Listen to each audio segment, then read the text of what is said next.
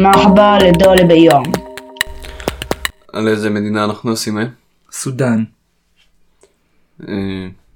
איפה היא נמצאת? בצפון מזרח אפריקה, ויש לה גבול עם מצרים ולוב וצ'אד והרפובליקה המרכז אפריקאית ואריתריאה ואתיופיה וים סוף. מאיפה בא השם סודאן? סודאן זה שחורים בערבית, במקור קוראים לה בלד הסודאן, ארץ השחורים.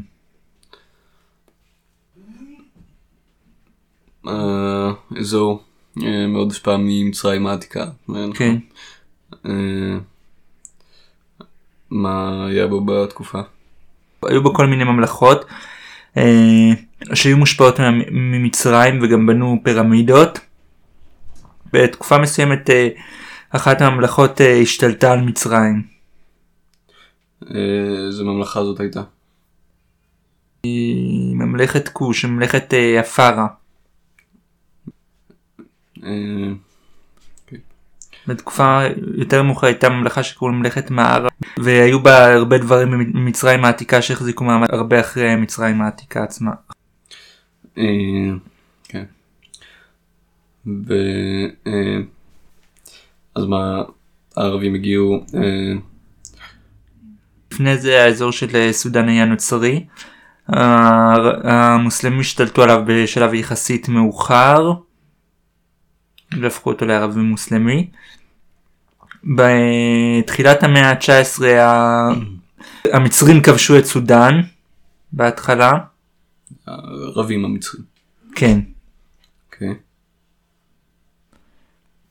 ובאותה תקופה מצרים הייתה בקשר עם מדינות מערב אירופה, אז היא מינתה מושלים בריטים. טוב. בשלב מסוים איזשהו מנהיג דתי סודני קרא לעצמו מעדי ומרד בבריטים ובמצרים. מעדי זה משיח. והפך את סודן למדינה עצמאית לתקופה קצרה. אחר כך הבריטים שהוא כבשו אותה, והייתה מושבה בריטית עד שנות החמישים. כן, ואז היו הרבה הפיכות, הפיכה קומוניסטית, הפיכה צבאית, הפיכה אזרחית. לא, אחת הבעיות העיקריות שלה זה שסודאן היא בעצם מדינה של ערבים, אבל היה באזור גדול שהוא בעצם של שחורים, שהוא, שהוא בעצם מדרום למדבר סהרה. הוא גם לא מוסלמי. אוקיי. והיו הרבה מלחמות אזרחים. הייתה מלחמת אזרחים סביב העניין הזה. חוץ מזה הייתה בשנות ה-שבעים, היו בכל הזמן הפיכות. בשנות ה-שמונים הייתה בהפיכה של איסלאם קיצוני, אבל פחות קיצוני אם מהטליבן או מאל-קאידה. אוקיי. והוא תמך, בשנות ה-תשעים הוא תמך באל-קאידה גם. ב-אלפיים ותשע עשרה, ב- לא, ב- בערך ב-אלפיים ועשר גם היה מרד באזור שקוראים לו דרפור, ודיכו את המרד הזה ו- וזה גרם להרבה מאוד הרוגים. ותוך כדי הים הייתה מלחמה בדרום סודאן, ובערך ב-אלפיים ועשר הגיעו להסכם שיהיה משאל עם ש... שיהיה משאל עם אם דרום סודאן רוצה להישאר חלק מסודאן, ודרום סודאן החליטה שהיא לא רוצה להיות חלק מסודאן. והיא הפכה למדינה עצמאית. כן.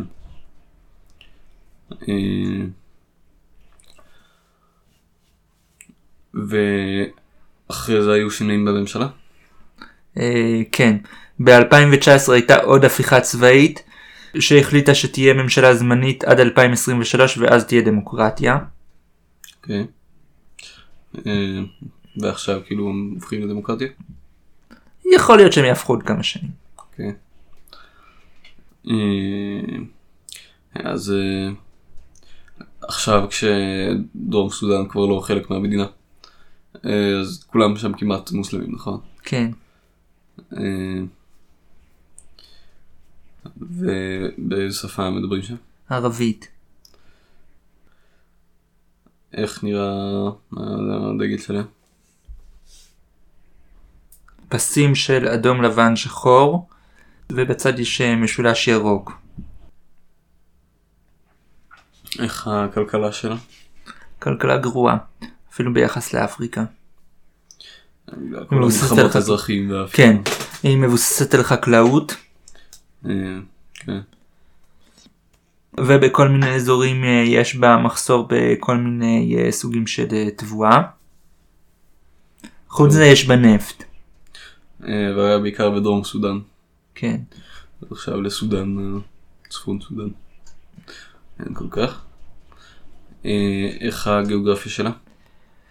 יש לה חוף של ים סוף, חוץ מזה רוב השטח של סודאן הוא מדבר, אבל באמצע יש את הנילוס, וכמעט כל המדינה היא סביב הנילוס כמו מצרים, אבל בדרום סודאן יש שתי נהרות ש...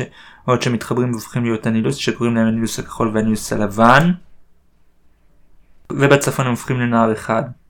טוב. חוץ זה יש לסודאן שטח מאוד גדול, והיא מדבר. היא המדינה השלישית בגודל באפריקה, נכון? כן.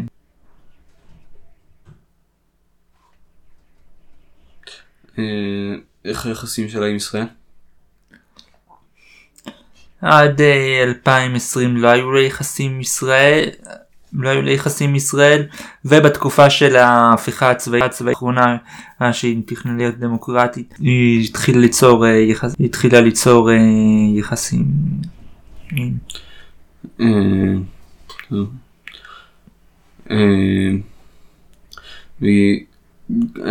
עד לפני כמה שנים גם נחשבה כמדינה תומכת טרור, נכון? כן. אבל עכשיו כבר לא.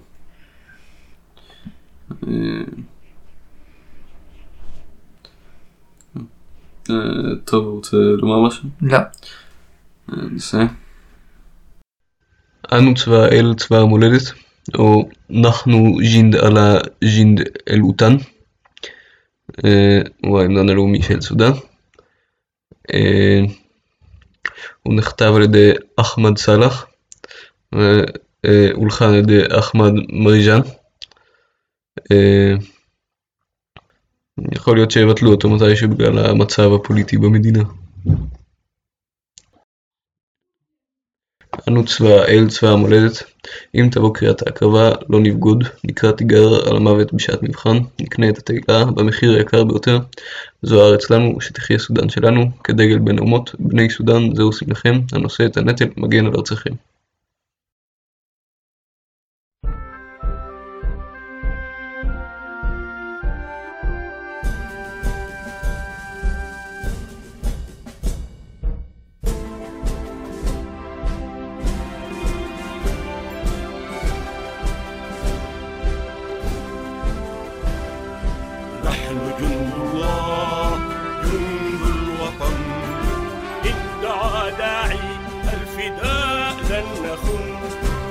نتحدى الموت عند المحن نشتري المجد بأغلى ثمن هذه الأرض لنا فليعش سوداننا علما بين الأمم